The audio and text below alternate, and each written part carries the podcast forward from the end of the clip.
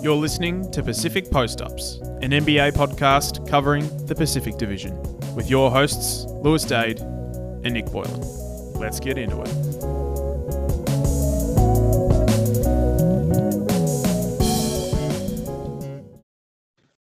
Hello and welcome into another edition of Pacific Post-Ups. Much like the Lakers, the big three is all healthy again and back out on the court. Thanks for having me back, fellas. It was a great pod in my absence last week, but a pretty juicy week again in the Pacific Division, Nick.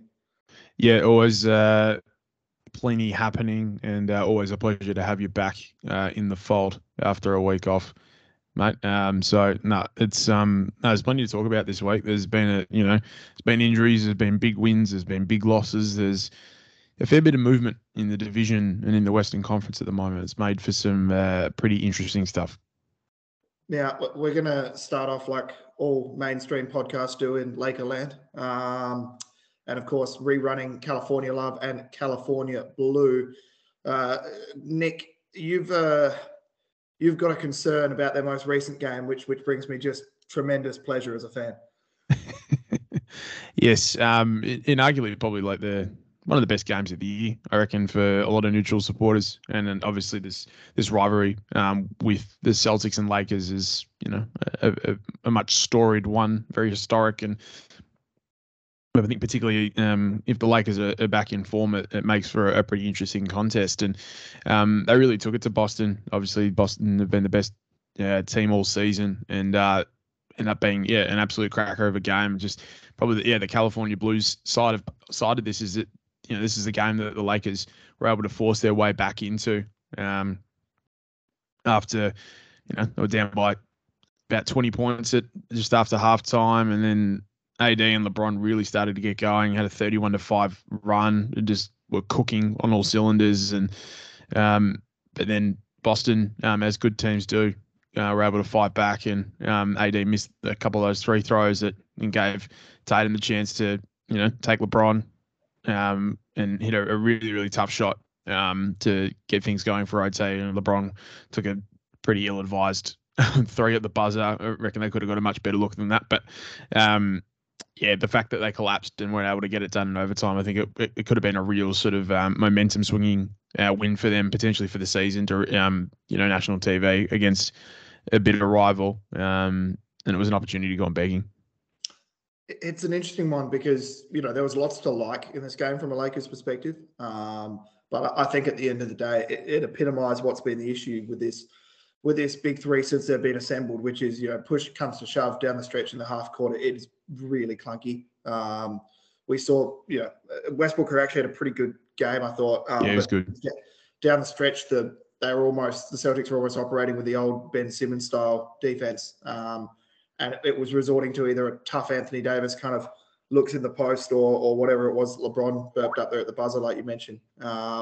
So as much as it was good, it also highlighted the concerns. I guess from my end, Nick, the other point you talked about it with you talked with Anthony Davis is that you've got three max contract guys and none of them you fully trust at the free throw line to end a close game, which is always concerning for a team that has postseason ambitions, I think. Yeah, I think it's LeBron's always a tricky one, Russ as well. I mean, AD had a pretty good night from the free throw line. It was at like 11-15. So, I get what you mean. It is a bit of a tricky one to sort of see. The half court, just getting another creator out there. Lonnie didn't have a great game against the Celtics. And, if they're all sort of starting to fire a little bit, that's, that's helpful. But they're still, I don't know, as much as the Lakers are obviously most damaging, I guess, on the break in transition. That's where they can really sort of take advantage. But, that last look that LeBron had, I'm just particularly considering who Boston had out. I think they missed an opportunity to sort of try to get the ball a little bit more to AD rather than try to finish things off with a contested triple from LeBron, even though he did have a pretty handy shooting night. James, I know you're an elite student of the game with this kind of stuff. Is there a schematic issue, do you think, with the Lakers' execution down the stretch? Or is it more of just a resources issue and the players they've got to use? Yeah, I think it's personnel, obviously, because I think I said 2 weeks ago, like, I think Ham's put in a lot of good stuff for the Lakers offense schematically that at least they didn't have last year. I think their offensive design and play calls are very they show awareness of LeBron's mortality, I guess. We saw in that game, he had some issues, some real issues, creating from the top of the key. Even just driving past Grant Williams and everyone else in Boston's really plus defender, but I think he had a few drives on Williams and Hauser, who are probably the two lesser Boston perimeter defenders. And it's just not LeBron, it's not LeBron who just used to leave everyone in the dust. And I think I think that's a continuation from last year anyway. But I think honestly, every team that has, if you don't have a guy who can create a shot from the middle of the floor, you're gonna run into half court offense issues down the stretch against good teams, especially against a team like Boston. That's just something you see with every creator. You see with Kevin Durant, he's struggling a lot playing from the middle of the floor for the Nets as the point guard of sorts. Joel Embiid, he's a big man, and a lot of his catches in the playoffs end up coming, free throw line. Free throw line, middle of the floor. So that's just something every team has to deal with. And they don't have the shooters to where, I think there's a guy. I don't think they have. Yeah, they obviously don't have a guy who I think even when cold, you can trust to make a shot late. So I think it's just a personnel issue. But I think Ham's done pretty much everything he can, and not exactly sure what the answer is. Yeah, because Lonnie's been obviously a revelation with his kind of three-level scoring. But if you think, back they've already gotten a lot more out of Lonnie than expected, I reckon, just because. Yep. The thing with Lonnie was that he was really streaky with his jumper in San Antonio, and that's actually probably been his strength here. And the thing about Lonnie signing that I was skeptical about was because I thought the best Lonnie is going to be Lonnie who gets downhill more, and I just didn't think there was enough space for that to happen on the Lakers. But it turns out he's clearly worked on his jumper, but Lonnie's going to have those nights where he can't hit a jumper. Then I think those nights get very sticky, especially if Nunn's out of the rotation, or on the outside of the rotation, but I don't think a non-Westbrook backcourt really works enough defensively anyway, to at least to what Ham probably wants. So, good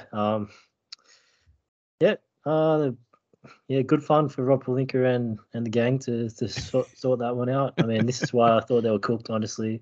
They can go get Bogdanovich if they want and add another defensive sieve, because he was not giving a whole lot on that end against the Lakers. Have fun with that one. I guess I'm going to try put a more positive spin on that for a bit of California love, if you don't mind, Nick. So for me, it's I think this team has now got a formula together that's going to help them win enough regular season games to make. I'm saying post-season is my blanket for anything from playoffs to play-in. Sorry for sitting on the fence there, but it's just too early. It's too hard to tell. The West is beyond confusing. But for me, I think there's enough, and I obviously watched a fair bit of the Lakers basketball this week, specifically, obviously, the Celtics game. There's enough there to make me think that if everyone stays healthy, this team's certainly featuring getting at least through to the play-in, I'd have to think. Probably more play-in than playoffs and probably more on the outside of that bracket, but we shouted out obviously Darvin Ham. I think that's fair. I think he's got some schematic stuff in place that gives me a level of confidence. I think Russ is accepting now of his role, I guess. I don't think he loves it, but felt like we saw a little bit of the old Russ in that game as well, which was nice to see. And AD's certainly showing more life than he has in the last couple of years. So no, for me, the California love for this Lakers team is what looked like the Victor Wembanyama going to the Pelicans is now no longer such a dire situation. Yeah, I think there's definitely signs of life now. There's a a bit of a game plan, and you can see that there is a bit of a roadmap for what they're going to do in the postseason. I'll be very interested to see if they make. I mean, they probably will, but what tweaks they do make around the deadline in a couple of months, and we shall see. But Lou, let's talk about the Clippers because my California love, no blues for this side of Crypto.com arena. It's going straight to Kawhi Leonard because he's back. We're getting a lot of Celtics talk on this episode already, but he was awesome against Boston. It's probably the Clippers' best win of the season. Looked in control of that game really the whole way. I think it was the first game that they've won every quarter. They haven't had like a collapse, which they have done at a few stages this season. But yeah, got the win over 20 points. But Kawhi had 25 on 10 and 12 shooting, 9 boards, 6 assists, and it just looks so in control of the situation. Got to his spots where he needs to be in the mid-range, getting on the block to hit faders over pretty much anyone he wanted, defended well. And it was a bit of I felt like for Kawhi, but also the Clippers as well. I think, there's been obviously a lot of deserved praise towards the Jays of Boston this season and how good they've been as a duo. But it felt like sort of PG and Kawhi were like, hey, we're still around. We're still a pretty damn good pairing ourselves. And to see sort of Kawhi really starting to round out a little bit more was a little bit inefficient against James's man, Jaden McDaniels, today in their win over Minnesota. He wasn't alone in that boat. They shot terribly. But yeah, seeing Kawhi start to round out now and have a control of a game like that, I thought was really impressive and a really good sign for him. Yeah, obviously, I tuned into that one as well, and that's certainly the best Clippers have played all year, if you ask me. No doubt about it. I think that now that Kawhi's been back for a little bit longer, I think there's also a level of confidence starting to round out in the rotation as well. I think there was always going to be an element of how does Tyler restructure this going from having one of his superstars to start the year to then having neither for a little bit, now having both. But I'm certainly feeling some more structure there, which is good. And, Kawhi's certainly back offensively. I think that the defense is still kind of coming and going, whether that's probably by choice, I'm assuming at this point in time. But I've certainly seen enough from him in his little stint back to say, look, is he peak? I guess, do we consider Raptors Kawhi to be the peak of Kawhi? But peak Raptors Kawhi, no, but he's close enough that I think that this team's certainly a viable playoff contender, and it's been great to see. James, from your end, you're not as happy as Nick and myself with the lay of the land on the other side of Crypto.com. Yeah, I mean, I think regarding Kawhi, I don't think it's necessarily something new either. Like, I think this is something that was also there pre-injury, but I don't think he gets to the rim enough. And it's especially apparent post-injury. But again, like that Jazz series, he was kind of letting Bogdanovich guard him without, taking him to the rim and punishing him. And part of that was Rudy Gobert, obviously. But, and I think that, I think that's a lot more present this year. I think he has the tools to where I was never worried about him figuring it out or not. Like he's that level of shooter to where he just gets some space in the mid range, he'll be fine. But at the same time, it just means those off nights where he doesn't have his jumper might be a bit more of an issue, especially if they spam the Kawhi led offense as they did in previous years. Like he can't shoot himself into rhythm or get himself into rhythm as easy, I reckon. And so. Yeah, so that's my thought on Kawhi. And then my blues are about this roster. I still think it underperforms its talent offensively. I think the offense is still a bit clunky. There's some guys who kind of thrive in really standstill situations. Obviously, Marcus Morris is probably the headline guy here. He's a crazy talent, man. He had the ball top of the key with Derek White in his face. The guy who was locking Steph Curry up, or not locking him up, but staying glued to him on screen. He was and there, stuff. And then he just pick and roll, step back jumper, all net, made it look way too easy. But at the same time, you know, that's not really what the Clippers need. I think he's been a bit better this year off ball, but at the same time, you know, off ball, you know, drive and kick is never going to be his game. And then, yeah, I just think on this roster, like apart from Terrence Mann, really, I'm not sure there really is a guy who can, like, off the catch, you know, jab, go, drive and kick or something. So I think the offense, like, it looks a bit clunky in the half court. John Wall, obviously, his impact this year has been really clear in transition, just creating more open looks. But even the half court, Boston gardening with Luke Cornett for a bit, and he wasn't really punishing Cornett. And part of the issue with Wall is he's no longer a guy who can, you know, just turbo his way to the rim, even when guarded by center. You know, his finishing dropped off a lot since his prime. So if he wants to, you know, punish a center guarding him, he has to shoot jumpers, and then it gets into the whole, you know, standstill offense thing again for the Clippers that they really want to avoid. So, I think they.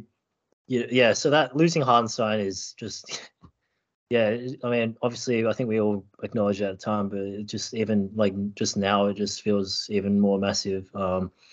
So I think they need a move to address that, just get a bit more, you know, ball movement and passing in there. I think someone like Alex Caruso would probably be pretty interesting, because that would kind of kill two birds with one stone. I think they need some help at the point of attack against a quick guard as well. But even then, I don't think he provides enough scoring gravity to where, you know, I think it's kind of like my issue with Nick Batum, for example, where they clearly are good passers and, you know, make good decisions within the flow of the offense, but they can't really get into the paint consistently. To where it makes a meaningful impact on the offensive ball movement. So, yeah, but so basically I'm echoing my thoughts from the start of the year. Like, I think they need, like, there would be a bit of addition by subtraction if you do with this squad, because just like going down the list of players on this squad, like John Wall, again, he's a bit underutilized, I reckon, as a scorer. Luke Kennard, you know, in his last Pistons year was really good inside the arc for a guy who's known as a specialist shooter. And on the Clippers, he's become a specialist shooter. I think we've all talked about this with Kennard as well. But so he's underutilized. I think Norman Powell's underutilized. Norman Powell on a lot of squads is a guy who you're running play after play for because he's just so good as a three-level scorer. And I don't think he's the same with Clippers. So, yeah, so I think swapping out some of those scorers for guys who are a bit better at the drive and kick would be needed, because I can see this squad having some issues in the playoffs where, you know, they can just bottle that ball movement up. And I'm worried about what the offense looks like on a Kawhi off shooting night. Yeah. It's a valid point. I mean, it feels like now, Nick, we've been talking about adding passing to this playmaking to this Clippers group for a very long time. And finding that balance between someone that's such, you know, capable enough that they can create advantages and move the ball, but also not going to take away from what the two superstars do. It's such a fine line. It's trying to find that perfect player, and then that player being available, of course, in the trades. I brought up Malik Monk for these guys about 3 years ago. You know, they didn't follow up their loss. You know, with Sacramento, I'm about to bring it up. Malik's not. Sorry, they would have been able to get him for cheap as well. Exactly, he's too expensive now. Yeah, so, you know, yeah, they got their karma. That's all I'm saying. Moving over to the Valley, Nick, I don't think there's any surprise that you've got some California blues about the Phoenix Suns. There's not much to love in Phoenix at the moment, Lou. You're right. They're skidding right now. They've dropped five in a row. Obviously, they've got a lot of bodies out. Cam Johnson, the timeline for him is still a little bit unclear, which is a bit concerning because it feels like it's starting to maybe stretch a little bit. Booker's missed the last couple of games with a hammy. That's a hamstring injury for those who don't know the Australian shortening of that injury. And then they drop another game to the Rockets, and this is the first game that Houston have only won 9 games this year. 2 of them have been against the Suns, and they lose Ayton with the left ankle and Payne with his right foot, leave that game against Houston in the third. And it just, I just seem a really all over the shop at the moment. Obviously, personnel is a massive one, but I feel like the they're lacking a fair bit at the moment. Like defensively, they've been awful, like 29th in defensive efficiency in the last 2 weeks.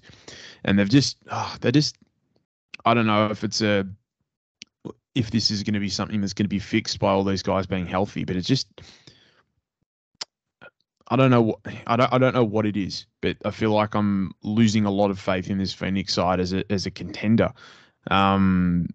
Due to maybe it's roster construction, maybe it's just, I don't know, the pieces around Booker, or the energy that they're playing with, but it feels like they're just missing something, Lou. That's just all I'm feeling at the moment. Look, it's a fair concern, and there's not an easy fix, sadly. It was all positive coming out of Phoenix for the first little bit to start the year, and I think they've almost slid under the radar how poor they've been now over the last little stretch here. Most of the buzz has been about some of the bigger markets or the noise that the Pelicans and the like are starting to make, but this is seriously concerning. I think this is more what we thought we'd see coming into the year, and all respect to what I think Monty Williams has still done a great job. I think he's playing with such limited resources now, and yes, health is a big part of it, but I think 29th in defensive efficiency really paints a picture of a team that's also not, playing with a ton of effort. They're at a dangerous point now with how condensed the Western Conference is, that if they don't turn this around soon, they could be in real trouble. Jay Crowder is obviously the elephant in the room. It was astounding they were managing to tread water without moving on from him. But at this point in time, I think you have to start shopping him, even if you're selling a little bit low, because of the nature of they can't afford to have an asset or a salary like that on the roster that's just sitting at home not playing. Yeah, that's it. Sort of goes into the other thing I wanted to talk about, because there have been some starting to be a little bit more trade rumors around which teams are going after Crowder. That's been reports about a Heat reunion potentially. And the one that really interested me was a report from Shams that was about a three-team trade involving the Bucks and the Rockets, and Crowder be going to Milwaukee, 4 second-round picks and some players to Houston, and then Eric Gordon and or Kenyon Martin Jr. are going to head across to Phoenix. James, I know you don't mind a little bit of Kenyon Martin Jr. And Eric Gordon's someone we talk about all the time, I think, for Phoenix, and I feel like pretty much any contender of the last 2 years that he seems to be a bit of a handy asset and someone you'd want to have. How does that trade move you? Do you reckon that's plugging many holes for Phoenix, or is it, not really moving the needle too much? Excuse me. I think KJ Martin is awesome, man. I think he would be. He's a bit of a tweener, I guess. In that, I think his best work is in the paint offensively, and it's not like you can say that for pretty much so many guys, but KJ is a legit, outstanding athlete, really strong finisher at the rim. Nice touch. So he's a guy who I think is worth kind of optimizing that way. The Suns, with how they run their offense, kind of a lot of just 4-out or 5-out stuff, I guess. I don't know if it's 5-out or 4-out technically, but, the 2-3-4 mostly spotting up behind the perimeter. And KJ could work from there, but I think he would need I think that's a move where it would really hit its peak after an off-season or training camp to really bed them in. In theory, the idea of him and Aiden could be really good, I reckon, because Aiden,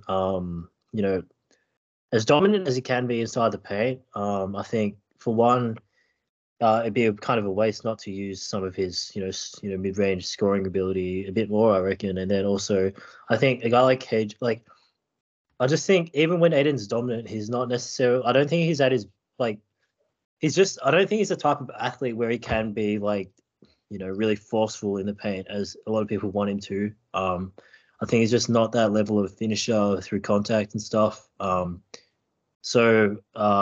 think.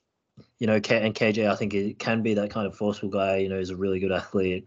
He's 6'6", and he's more of he's a wing. He's got more finishes in his bag, I guess, than obviously an Aiden would have. So, But I think, yeah, like he'd had some shot blocking, some ground coverage defensively. You know, who knows?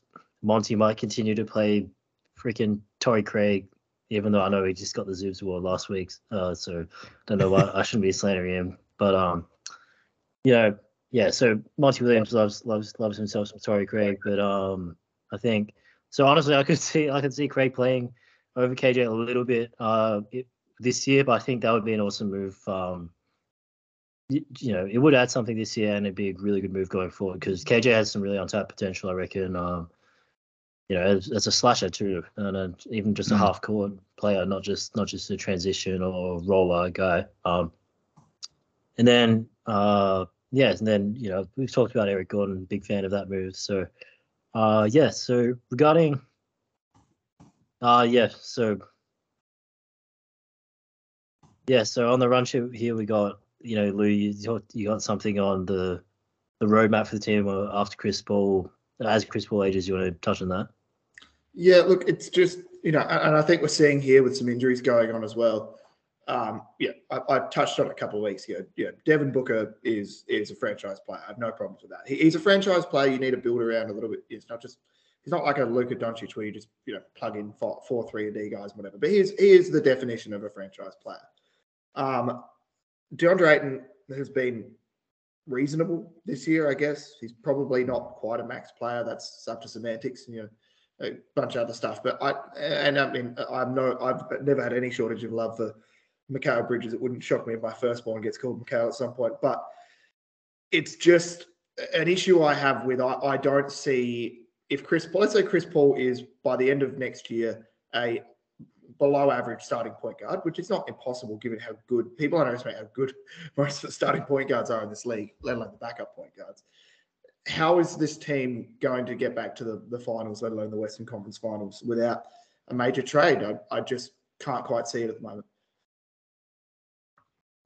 I think that's totally fair, Lou. It is, in terms of what the assets that they've got to work with as well, it really leaves them quite short-handed in their versatility and how they can maneuver a situation, whether that, you know, does get to a stage where Paul's, you know, turns into a six-man or whatever. And then, okay, well, we've talked a lot about point Booker this year, and is that something you're going to turn him into a point guard now to play full-time at that position? And then who are you getting around him to try to maximize that or at least support that idea? And that's a really tricky one as well. A lot comes down to, as you said, like Bridges' development as a playmaker and getting the ball in his hands more. There's a lot of what-ifs for this team. But yeah, and then trying to get Cam Johnson back healthy. But yeah, go on, James. I reckon. I definitely reckon Mikal potential-wise has more than he's got right now. I think this year it's mostly been an extension of last year. I think last year was already really effective in a lot of these kind of like off-ball scoring actions. But I think with Paul being still so good, you know, like still so damn effective in the pick and roll. And Phoenix clearly are, you know, kind of, you know, win now, maximize your window right now kind of operating side. Like, so I think that kind of meant that Mikal, you know, you know, there could be games where you wouldn't need him to kind of score screens in the regular season. And then with Paul out, he's had to, and he's shown he could. But I think he needs to, I think for them to kind of, I think I could see a roadmap post Chris Paul, but I think for that to look somewhat, you know, tangible, they would need to kind of have a year where they kind of take a bit of a step back. And I think because the way to get that to happen would be Mikal taking a big league, you know, with his on ball reads, you know, dribbling the ball, just giving him the ball at the top key, asking him to, you know, initiate a pick and roll rather than, you know, getting him on the move before the action. I think that would, and I think he's got the skill for it. He's certainly got the shooting ability, in my opinion, off the bounce to do that. It's just, and the passing is just about just hammering those reps in, really, because that's the process for a lot of guys. Just, you know, hammer pick and roll reps in, and Mikal is more shooting talent and passing than a lot of these guys who, through those vast amount of reps, have developed into pretty solid pick and roll playmakers. So I think that's got to happen. I think the KJ Martin move would be awesome for giving them a bit of a roadmap post Chris Paul. But I think, again, he's a guy who you should be investing some time into, you know, developing. And that might mean a bit of a short-term sacrifice and maybe even, you know, running the risk of missing, you know, the play-in next year or something like that. So can I see that the Suns doing that? You know, probably not. But, you know, I think the thing is you can kind of make this sell for a lot of teams, but I just think I think Mikal is pretty special, like, shooting and general talent. Like, I think I could see really high ceiling for him, honestly. But he just, you know, the Suns need to kind of make that proactive step to, like, you know, recognize him as, you know, we want to make you into our, you know, 22-point-per-game two-way all-star, and then I'm not sure if they're going to make the effort to do that. So, yeah. It's also echo your sentiments. Yeah, it's hard for guys like that to get all-star recognition as well. I think, you know, it's not the prototype we really associate with getting all-star selection, particularly the first one. You tend to have to blow it out of the water. We're going to take a quick break, let you guys emotionally calm down before we talk about the Golden State Warriors, the Sacramento Kings, and, of course, the Ivica Zubac Unsung Hero of the Week.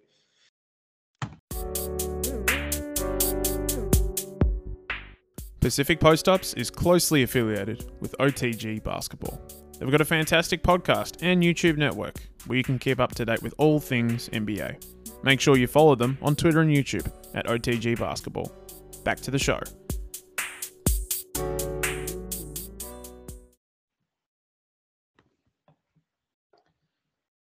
And we're back talking Golden State Warriors. Nick, despite... it's been a real mixed week, actually, in Warrior Land. I'm glad I might get to avoid talking about the Celtics for the third time here. But you've got some California blues out of the Bay. Yeah, I mean, if we were ignoring the last two games that happened and we were potting a few days ago, I would have come in here like full of energy. It's just like, yes. You can't let Lou off the hook. We got to give him some stick for. So that we smacked up the Celtics. That's fine. That's okay. And that Jason Tatum, you know, looked like he is battling out there. He's healthy. He's healthy. That's all that matters. He was really locked up by Andrew Wiggins. Oh wait, Wiggins didn't play. But that's okay. Yeah, Andrew Wiggins must be doing very well. The Warriors do defend him better than anyone in the league. There's no way about it. But let's move on to the not so good stuff. As much as I highly enjoyed that and was watching that game, like, I can't wait to podcast this week.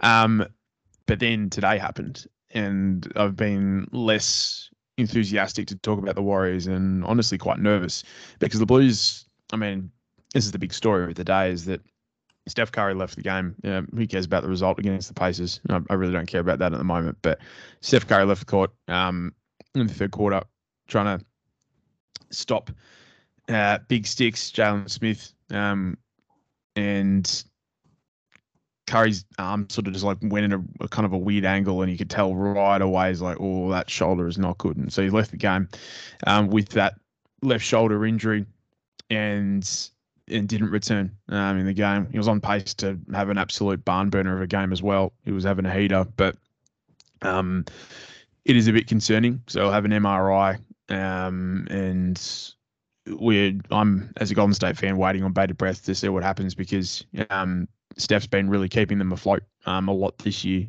particularly in games where he hasn't had a lot of help. And yeah, it's quite concerning if this does become like a major injury where he's out for a couple of weeks or anything like that. As you know, Lou, you mentioned when we were talking about the Suns that, you know, how hotly contested the Western Conference is at the moment. Golden State really can't afford to lose pace with the rest of the pack, considering they are still, you know, on the outside looking in a little bit at the moment. So, there's no bigger California blue that'll probably drop this year that, yeah, if Steph's majorly injured, then the Warriors in a bit of strife.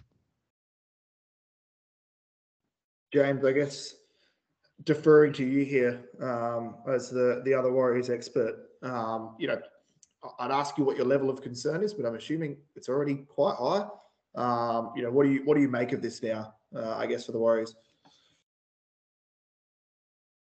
Yeah, I mean, if there's ever been a time to you know, really be proactive about a move, I guess, for the Warriors. I think you have to do it now because to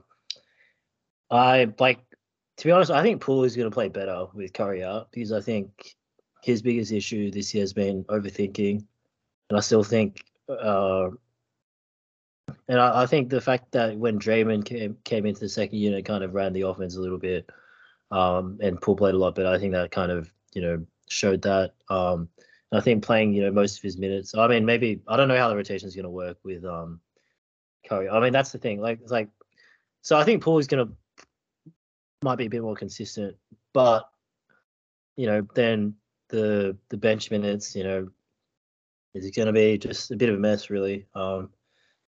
You know, we've seen Ty Jerome there. I guess he's getting the call up again. So I'd like to see Rollins get a chance, but I do think, I think on another squad, Rollins would probably be able to play, you know, back up, probably shooting guard minutes for now. But he can make a play in, you know, ball screen, defend a little bit, score a little bit. So I'd like to see him get a call up, but yeah, you know, just the prospect of other, you know, more young guys coming in like a Rollins or a Pat Baldwin or more Moody minutes, you know, it's just, yeah, it doesn't. And when those young guys, like those young guys play well when they're surrounded by the vets, I reckon, like, I think that's been pretty clear this year. But I think when, you know, when it's, if it's those lineups where it's, you know, three rookies or two or three rookies and, you know, a Ty Jerome or, a non all-star level player from the Dubs, you know, they've been really ugly this year. And, yeah, we might see a return of that. So, yeah, they need a move. Hopefully they get Wiggs back or something soon or something so they can at least somewhat hold the fort. But, you know, even then that's a bit of a Band-Aid. You know, they definitely – yeah, they need a move. So, yeah, that's all I have on that. Look, I do agree, and it's funny because, you know, there's been trade rumors dancing around this team now, basically, since their little reset year, since they've had assets of varying value floating around. You know, it's very hard to make a trade with your best player injured as well, quite frankly. It's a very difficult risk to take. I think this front office was commended for not making a move last year.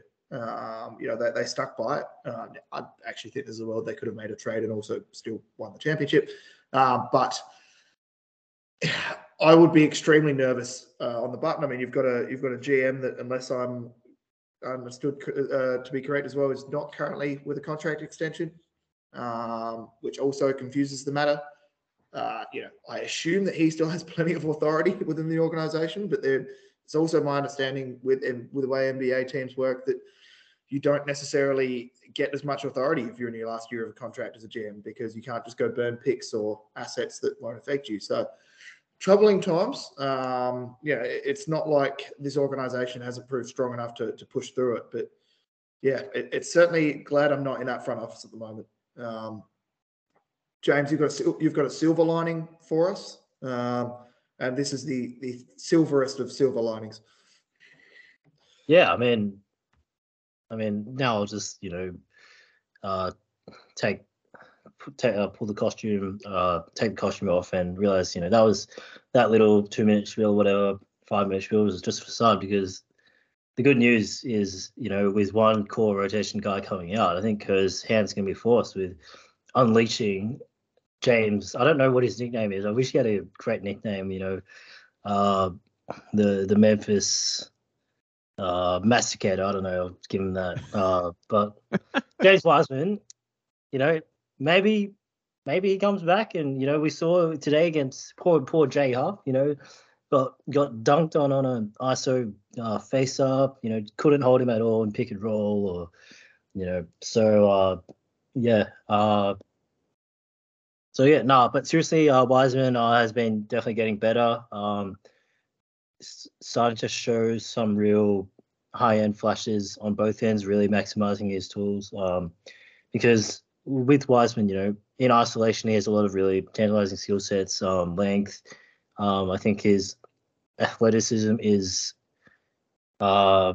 interesting in that it's very functional at times defensively, but it is kind of non-traditional for a center. You know, he doesn't really get up a lot. Doesn't really get up super high or super quickly. But yeah, so he's showing, you know, some really high-end plays on both ends. You know, starting to combine his touch and his size on some plays, which is really good, because even at the start of this year, I thought, you know, he had some success in kind of the pick and roll, playing in the pocket a little bit, hitting those floaters. But I thought, you know, I was worried seeing that in that I thought the good teams would kind of make him put it on the floor and let's see what happens from there. But he's actually had a bit of success putting it on the floor for the for the Santa Cruz Warriors. I really don't want to talk about the screening, because I think screening is one of the things that's analyzed the worst in basketball, honestly. But I will say the chemistry between him and his guards on the Santa Cruz Warriors is better right now. I don't think his screening is magically, you know, gone, you know, from prime Willie Cauley-Stein to prime Tim Duncan or anything. I think it's been that he has adjusted to playing with guards who aren't, I guess, super athletic.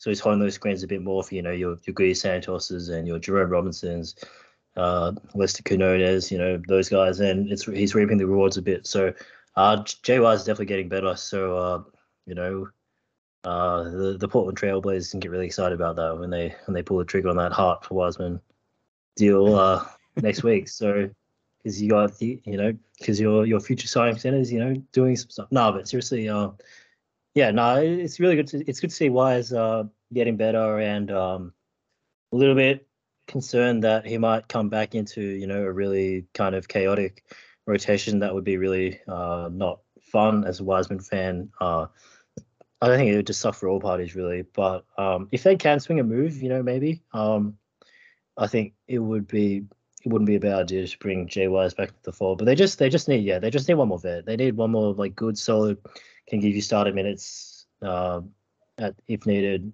Vet, I think Josh Hart as a manager would be a really good option. But we'll see what they do there. Yeah, the analytics guys are very in on the last couple of seasons of Josh Hart as well. I'd suggest he's a guy that a lot of smart front officers have got an eye on.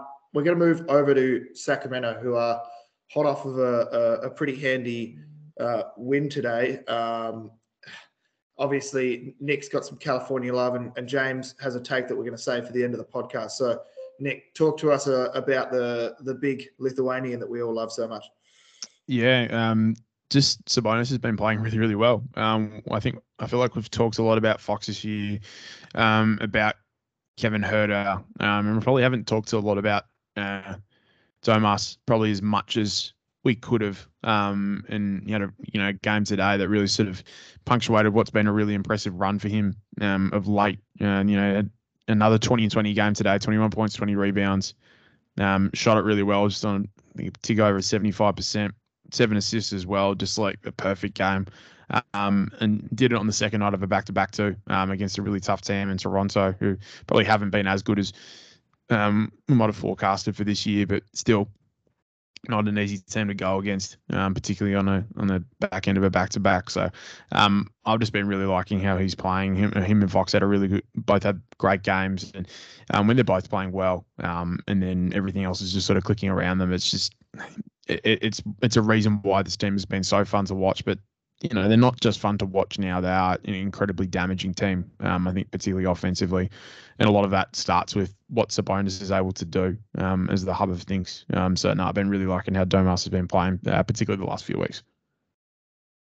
It's weird. I mean, you know, that Sabonis Halliburton trades just keep going to go round and round in circles. But right now, both franchises have to be relatively happy with the situations they're in. So it's... Yeah, it's certainly been great to see the big fella, get to the peak of his form. And it'll be interesting to see if the Kings can push up the rankings, whether there'll be any conversations about 2 All-Stars, not one in Sacramento. But I think we're still a little bit far away from that conversation. So go for it, Joe. I don't know how we all feel on this, but in my opinion, Sabonis has to be the all-star if one is picked from Sacramento. Like, I know he had that. Like, it is a bit of recency bias. He had a rough start to the year. Fox had a kind of recent rough stretch. But I don't know. I think when Sabonis is kind of purring, he makes his teammates a little bit better than Fox does, in my opinion. Just seeing the way Monk and him connect, is just, a little bit of my Malik Monk bias coming into it. But then again, as we established earlier, if teams like the LA Clippers listen to me on Malik Monk, they'd be championship favorites by now. So maybe there's something. No, but seriously, the games he had against Milwaukee and then Cleveland back to back were just against two of the most imposing front lines. Those are Giannis, Brook Lopez, and Mobley, Jared Allen. Those, if you think if there is a game where Sabonis would struggle, it'd be against teams that sell out to defend the paint with two 7-footers in their front, in playing with 7-footers playing both the 4 and the 5 on those squads, and then he just took it to them. He just got in, he was taking it at Brook Lopez, goddammit. So I think that kind of shows the rich fan of form he's in. He's got his feet under him, and he's playing really good. Played really good on both ends too. Like that that Cavs win, that was. He played, he's not talked about as a rim protector, but he made some really, really solid plays protecting the rim down the stretch. And it was nice that, Harrison Barnes, got his lazy eyes rotating for once. Keegan Murray getting better with the rotations, and Quota's kind of, all reliable with the rotations, really solid off-ball defender. But yeah, so. The Kings. Good on them. That Cavs win was kind of, they won it in a way that I don't think the Sacramento could have won it. Like, they couldn't have won it in the same way in the last 3 or 4 years. So, we can say 10 or 15 years, honestly, because they've been a bad defensive team for a hot minute now. So yeah, no, good stuff in Sac. Although we will touch on some California blues a little bit later. I was about to say, for those playing the Pacific Post-Ups drinking game at home, James not only referred to having a bias towards Malik Monk, but also called Harrison Barnes old. So that is 2 shots by my understanding of the game. Moving on to the Ivica Zubac Unsung Hero of the Week award. Nick, you've got a name that's fairly familiar to a nomination. Yeah, someone who I haven't really talked about a lot this year, and I was generally, when we were doing the preview, I think, for the clips, I was really unsure where this guy would sort of sit in the pecking order, particularly considering the absolute depth of wing/forwards this team has, and I think particularly with Robert Covington out of the rotation at the moment, this guy in his stead has been fantastic, and it's Nick Batum. He's had his minutes really ramped up over the last probably not a month, but really of late. During this 3-game win streak that the Clippers have put together, where he's averaged just a tick over about 31 minutes per game. But no, it was really good against Washington, 12 points, 6 rebounds, 2 blocks and an assist. Really good against Boston. I thought particularly against the Jays, thought he did a pretty good job. 7 points, 2 steals and 7 boards, and then 13 points, 7 boards, 2 assists and a couple of steals against the T-Wolves today. He just makes good things happen. He's still moving pretty well. I really thought he would maybe slow down a little bit in terms of his productivity and what he could do out there, but he's still keeping on. And, he's sort of a lot of the stuff he does, again, is perfect Zub's award material because it really quite often doesn't jump off the box score too much. But in terms of deflections and, drawing fouls, knocking down some timely shots, as James mentioned before, a really savvy playmaker as well when he can get to his spots and put guys in the right areas. I think that Nico's just such an important player for this team, particularly when they're winning. Yeah, that's a great shout. I think he epitomizes everything that this award is about. Does a lot of smart things as well. He's a smart basketball player. He's a typical European basketball player in that sense as well. But yeah, super versatile. I think he's a guy that literally every coach in the league would love to have in the rotation, sitting on the bench. It's a great shout, Nick, and good for him to get some love as well after a little bit of time off from the old Ivica Zubac nomination. I am undenied about putting this guy in, but I thought given his understated nature when he got drafted and also the fact that he's barely been talked about for a guy that's had a pretty reasonable start to the year, I've gone with Keegan Murray in Sacramento. We touched on that. James obviously mentioned the good win over the Cavs. He had a pretty clutch shot down the stretch there as well. But in the month of December now, Keegan Murray is shooting 48%, 49% on 6.5 threes a game. 57% from two. There's a lot to like there. He's basically fitting exactly into the role, which he's ready to contribute. There's the odd defensive mistake, but I think all in all, he's doing pretty well. Almost a steal and a block a game over the last little period as well. So, no, for me, Keegan Murray, looking really good, starting to assimilate as a guy that could potentially be the reason that James is going to rejoice, but be the reason they trade Harrison Barnes. So, shout out to Keegan. I thought you were going to say Fox, and then I was going to be like, yeah, on route. You see it, 25 point per game, primary scorer, Keegan Murray, you see it, but... You'll have your moment to get to Fox. Don't you worry, James. Yeah. Okay. So yeah. Great pick so far. I've gone with John Kuminga. Is he eligible? Of course he is. He is. Yeah, because he does have that kind of. We did just say pick four. Yeah. There is the criteria for this is loose, and if you can convince us he's eligible, that's how this goes. Yeah, he won't be eligible next year when he's a candidate for MVP. So you can't have been in an All-Star game recently at all to even be considered. It's probably the All-Star game. Yeah, right, fair enough. So Kuminga, he has the luster of a top 7 pick in a great class. The highlight package. But he the way he plays really does embody the Zoovs award, and the way he has played since entering the league. I think people were concerned a little bit about is he going to buy into a lower role or something like that, or his some bullshit stuff about his intangibles and stuff like that. And since he's come into the Warriors, he's been his approach has been just awesome. I've been really happy since day dot. And I think he's really starting to, he's putting in those hard yards, just doing all the dirty work. And I think he's starting to get a little bit more, a little bit of reward for his efforts. He's been a really good player for the Warriors last couple of weeks, slowly expanding his game. It seems he had a good game again today. So just his, we've touched on it for consecutive weeks now, but just his athleticism and defense is just, what can you say? It's just a massive, massive boon to this squad. Maybe we'll move on to the my defense of my my long term position on this podcast, I guess now. Yeah, Nick, James, you've been bought before. The audience, the collective audience, the wider Pacific post-ups community, and King's Twitter, How do you plead, and what is your defense of last week's take? I mean, for one, thank God Nick Boylan's Twitter account is private, because if he was, if he shared all his goodies to the wide Twitter audience, and he had 10K followers or something, and he retweeted, the Pacific Post-Ups episode. Holy shit! I'd be cooked. I'd be gone by now. I'd be, sniped. I'd have suspended from. Not suspended. I'd have. You would have got sniped by the beam.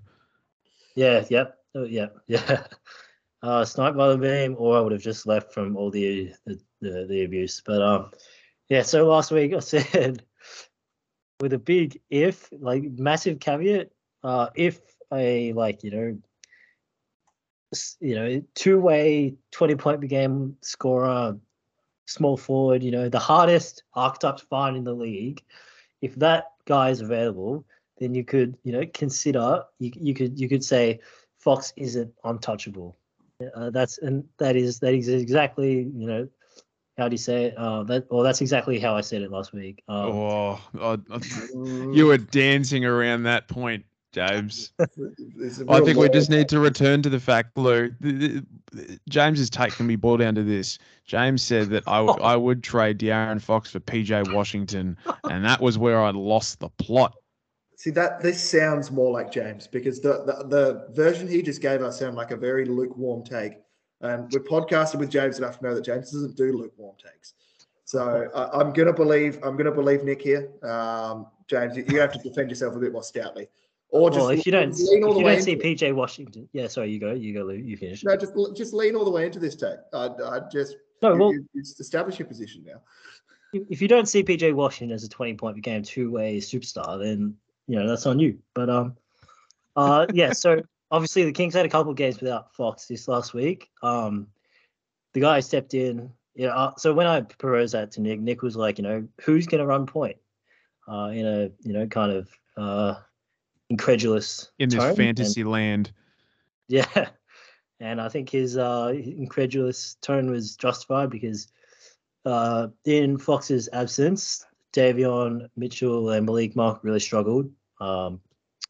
So I think, for one, it has to be said that, you know, these guys, like the way they play when everyone is healthy is really to the benefit of the wider team. You know, like Malik Monk, you know, if you go back and watch his Kentucky stuff, like this is a guy who can be like almost like a Booker or Bill in that, like he's a guy who can really empower to just shoot everything. Run a bunch of plays for him to get open and empower him to shoot everything, and he can get you buckets that way. But in the NBA, especially after his first 2 years, he's become a lot more of a threes, layups, and otherwise drive and kick guy. And I think that's to the benefit of the Sacramento team right now, because there's a lot of guys who can score on this team. You know, and like there's still like, you know, there's, you know, Fox, Huerter, Sabonis, Keegan Murray, Harrison Barnes, even Terrence Davis can get hot and stuff like that. And I think David Mitchell was kind of the same. He really doesn't force anything. But without Fox, they needed to step up a bit more and kind of, you know, look for their own shot a bit more because, you know, the Kings didn't have their release valve of sorts, De'Aaron Fox there, and they struggled to do that. It's the same reason that the bench line at the start of the year with Holmes, backup center, Davion, Malik, backcourt kind of struggled. These two kind of, you know, they haven't found that. They haven't shown that ability to step up as scorers and kind of really run a lineup as the genuine, you know, primary options. I think in time, if they, you know, if we had 20 games without De'Aaron Fox, just let these guys, you know, find their feet, you know. If we gave up on guys after 5 games, we'd have said, you know, Kings lost the Sabonis trade and, you know, benched Sabonis for Holmes, you know, at the start of the year when he was missing layups. So I think these guys deserve a little bit more time. But on a serious note,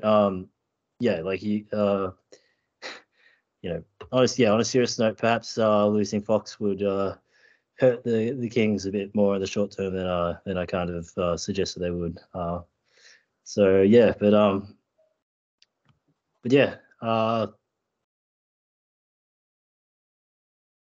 Any thoughts on my my meek defense, Nick and Lou? I'm gonna leave Lou for this one because I already heard it last week and I was still shaking. I'm still shaking my head. My head's been shaking for a week. So firstly, I think this is about time, Nick, that we write up some sort of policy on taking serious psychedelics prior to recording a podcast. I think this is the line of the stand. It was that defense was about as weak as James describes Harrison Barnes's rotations. Look, you know, I think at some point in time, I don't know if either of you is a real big 2K head. I think you need to do the PJ Washington for De'Aaron Fox trade and simulations, and let's see what the record comes out as. I'm willing to. Yeah, but you know, 2K is kind of a flawed system. You know, they always love. I think that would give you a better chance. I'll be honest with you. I think 2K would actually give you a better chance of having this work favorably. Oh, I mean, if you give me some time, you know, get those player development badges going, give me a couple of off seasons, and then we'll get PJ to an 87 overall, and we'll be cooking. But you know, right now Fox is, you know, what, 85 or whatever. I don't play 2K, but you know, 2K views the game as, you know, a bunch of robots playing together. You know, back in the day, you could trade Hassan Whiteside to any team, even if they already had a center. Boom, 10 plus extra 10 wins. So you know, I'll just bide my time. I'll just wait. You know, we get to a playoffs. We see Fox, you know, shooting all those stupid step back jumpers. You know, shooting his team out of the game, and you know, and the Kings, you know, might have some, you know, might entertain this, and then, you know, I'm biding my time. I'm just doing that. You know, sticking with it. Okay. They called me a madman, you know, 3 years ago about Malik Monk. All I'm going to say is we're not going to get a chance this year to find out whether PJ Washington can shoot his team out of the playoffs with jumpers. So let's settle on that one for a little bit now, gents. It's been a pleasure. I think we need to let James calm down before he goes to bed. We'll try to jam in one more pod if we can pre-Christmas. Thank you, listeners, for tuning in. Thank you, gents. Cheers, guys. We'll see you soon. Thanks, boys.